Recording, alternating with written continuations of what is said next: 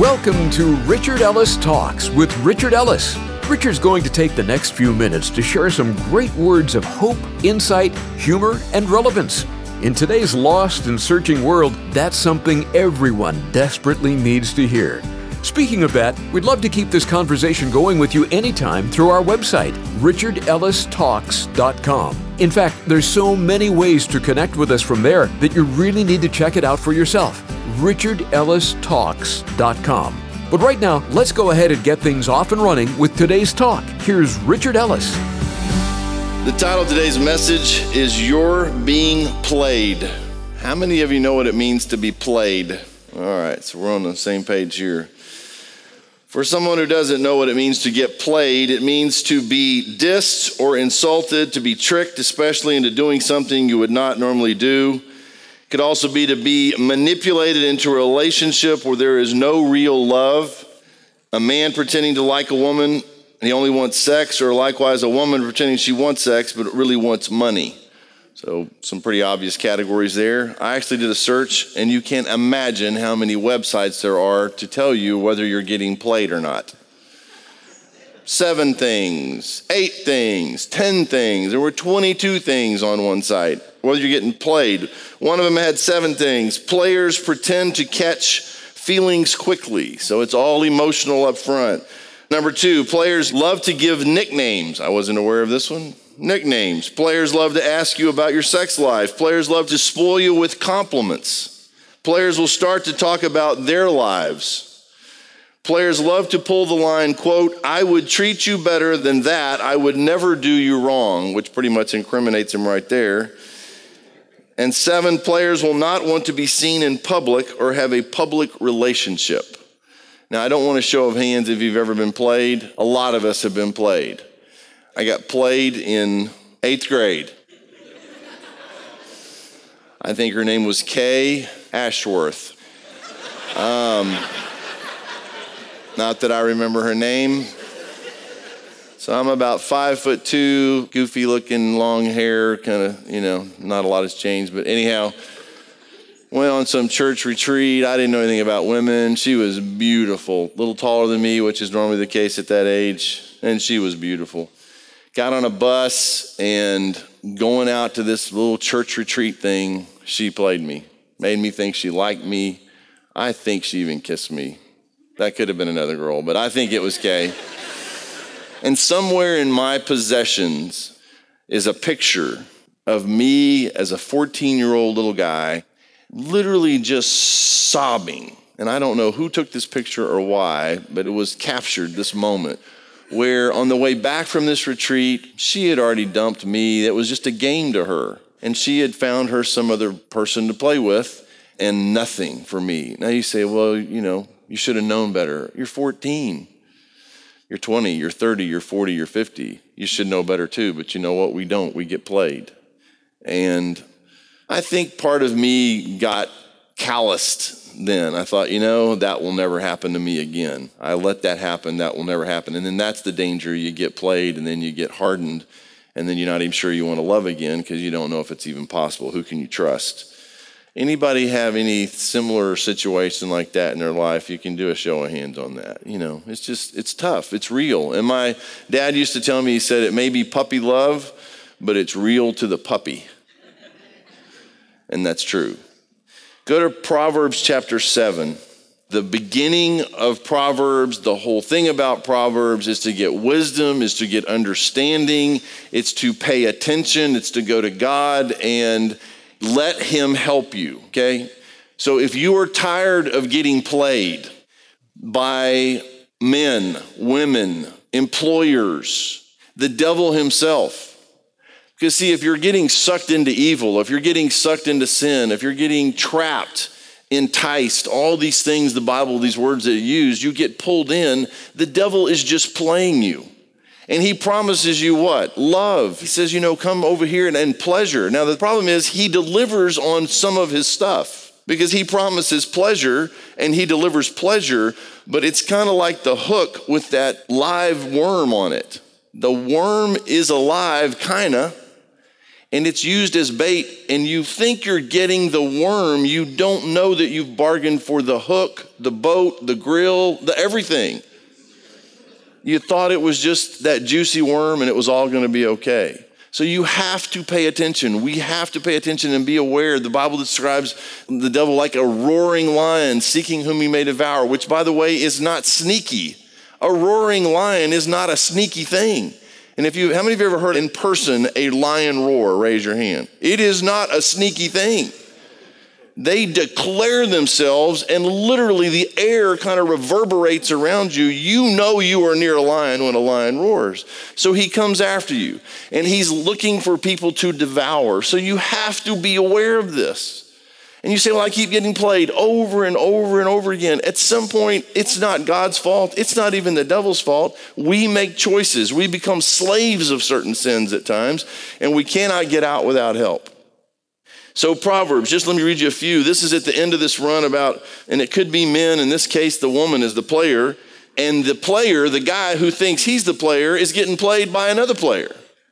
And when it all comes about, verse 21, Proverbs 7, with her enticing speech, she caused him to yield. With her flattering lips, she seduced him. Immediately he went after her, as an ox goes for the slaughter, or as a fool to the correction of the stocks. Till an arrow struck his liver, as a bird hastens to the snare, he did not know it would cost his life. You say, Well, I'm just having a little fun out here and I know I might get played, but I don't care. At some point, it could literally cost your life. Now, therefore, listen to me, my children. Pay attention to the words of my mouth. Do not let your heart turn aside to her ways. Do not stray into her paths, for she has cast down many wounded, and all who were slain by her were strong men. Her house is the way to hell, descending to the chambers of death. Now go to 1 Samuel 16 a few pages back to your left, actually. It's an unusual thing to happen, but it does happen. 1 Samuel 16. Now, this is the story of David, little shepherd kid, becoming king, anointed king of Israel, and he would not be crowned king for about 16 years later. And Samuel goes out and he is anointed. And let's just jump down to that, verse 12, I think it is. So he sent and brought him in. Now he was ruddy with bright eyes and good looking. And the Lord said, Arise, anoint him, for this is the one. Then Samuel took the horn of oil and anointed him in the midst of his brothers. And look at what happens next. And the Spirit of the Lord came upon David from that day forward. Now, in the Old Testament, the Spirit of the Lord would come on people, but he could go off of people. This is not just a technicality. This is pivotal to what I'm going to say to you today, so please listen. It is one thing for the Spirit of God to come on you and that being a crazy, amazing experience. It is another thing for the Spirit of God to move in your body and promise that He will never leave, He will never forsake you. You can't get rid of Him. So when I became a Christian, I did not have the Spirit of God come around me, on me, near me. I had the Spirit of God come live in me. I have God living inside my body. If you are a Christian and you understand at some place that Jesus died on the cross, was buried, raised from the dead, and that eternal life is a gift. You accepted that gift. You repented of your sin. You say, God, you're right. I'm wrong. I agree with you now.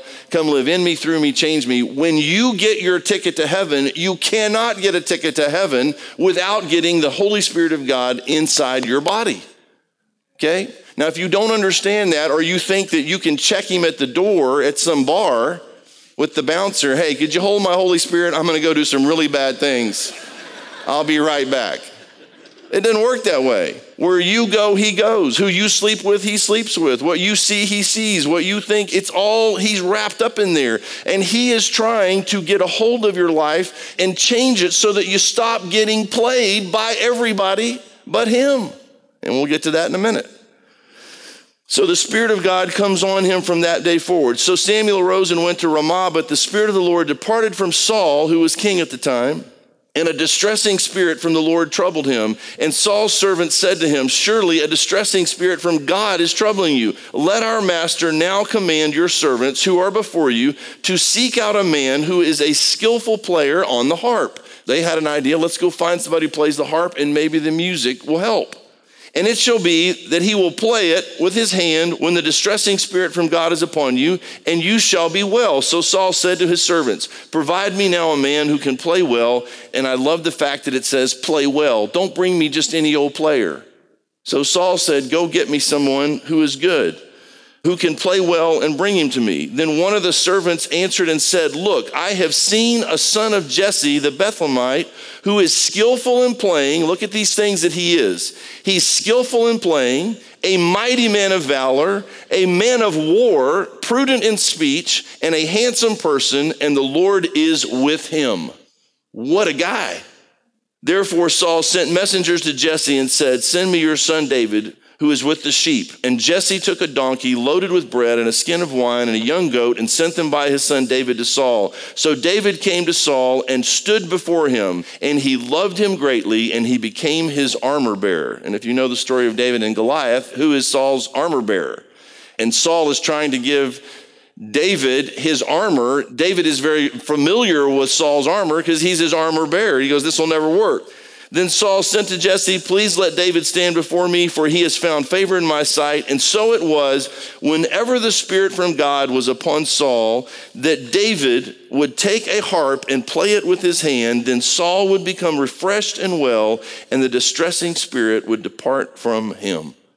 You say, well, what does that have to do with anything? God uses different instruments. He uses people to play those instruments, and extraordinary things happen. It's interesting. I know this will be a great comfort to many of you. It doesn't mention preaching in heaven, but music never goes away. Never. And what you get here is just a taste of what's coming one day. Eye has not seen, nor ear heard, nor has entered in the heart of man the things that God has prepared for those that love him. You have no idea. You know, don't miss heaven just for Jesus and the music. There's a couple of reasons you want to make heaven. Go to Acts chapter 9. Acts chapter 9. Okay, so a guy named Saul, who's basically kind of a terrorist Jewish guy killing Christians, he is kind of, to say the least, confronted with God himself and believes, becomes a Christian, and now the thing is unfolding. And verse 13, then Ananias answered, Lord, I have heard from many about this man, how much harm he has done to your saints in Jerusalem. And here he has authority from the chief priest to bind all who call your name. But the Lord said to him, said to Ananias, Go, why? For he is a chosen vessel of mine to bear my name before Gentiles, kings, and the children of Israel. For I will show him how many things he must suffer for my name's sake. This word vessel means an implement, a vessel, equipment, or apparatus, goods, a sail, stuff, vessel literally compares him to kind of an implement, a tool. Now, I'm just going to say it out loud and then we're going to get into this. Here's what it looks like you say, Well, I'm just little old me. I don't have many skills. I don't have abilities. I don't have whatever I have. You can develop those. What you have to know that you have, and what I said a little while ago, is you have God Himself living inside you if you're a Christian. So if He lives in you, He can do extraordinary things in you and through you. I've got a friend, a young guy who's on the Latin American PGA Tour. Somehow, long story how this guy ends up in my life. And he asked me the day, he was at a Q school thing. He said, Would you come carry my bag? Would you caddy for me? I go, Absolutely. So I go out there and carry his bag around and prayed the whole way and had an opportunity to explain to him how this works. And I said, Chris, here's how it works. You are a great golfer. You have a skill set at 25 that is extraordinary. But I said, it is not just about you. The best golfer in the universe is Jesus. So you can only play so good. And if word gets out what I'm about to tell you, you'll get disqualified. Because when you yield your hands and your feet, your literally your whole body, you say, Lord, if this is what you have for me to do, I'm going to do it to the best of my ability and you yield all that you are and all that you have, then the Spirit of God can literally play golf through you. You say, well, God doesn't care about that. Then how are you going to pray that He will bless your endeavors if He doesn't care about these things? If you're going to go to work every day, you say, well, God doesn't care about my work. Of course, He cares about your work. He has put you there as salt and light. And part of what the scripture talks about is don't go there and work as men pleasers for eye service just when someone's watching. Christians ought to be the best employees on the planet. But you go to work and say, God, I'm honing my skills. I've gotten an education. I study, I read, I do everything I know to do. But God, I can only do so much. Even if I'm the best at what I do, I can only go so far. So I yield my body. I literally ask you to take my life into your hands and do with my life what I could never accomplish by myself. Then there's no such thing as a nobody. No such thing. Because I know people that are smarter than me, more money than me, more a bunch of things than I am, but they're not always available. Not always available. And you may be one of those people. You say, well, but I've only got so much time to give to God. Let me tell you something about that. It's all His time. The sooner you put your life, everything that you have, everything that you are, everything that you'll ever be, in His hands, the sooner you're going to get on with your life because He knows what to do. I told Chris, my golfer friend, the other day, I said, Chris, now imagine you go out to play and you got your clubs in a bag, and in the middle of your round, the clubs begin to argue with you, scream at you, pick me, pick me, pick me. no, no, no, not seven, six, pick me, six, pick me or that you would put them in your hand and then they start shaking around and trying to run away. It'd be a disaster. What you need is a willing, yielded club that will just let you do what you do and let it do what it does, and it works. So God comes along and He says, I got to hit a shot. I know this is a stretch, but just go with me. Um, I got to hit a shot. And He looks in the bag and you're not there. You know who He's going to use? Who's there? He's going to pull the club that's there. If he has to play the whole round with one club, he can do that. Why don't we all get in the bag and let him pick us when it's time to pick us and be okay if he doesn't pick us, but every once in a while we got picked. I don't know what your theology is, but I do know this. I got picked. I can't explain it. I don't understand how it works, but I got picked. And he picked me and put me in his bag and said, Be ready, get ready, and be ready. So let's keep reading some verses. Paul clearly was one of those. He's a chosen vessel of mine to bear my name before the Gentiles, kings, and the children of Israel. Go to Romans chapter 6. This is a very simple thing. I'm trying to state it simply so you'll understand what he's talking about. Romans chapter 6, look down at verse 11.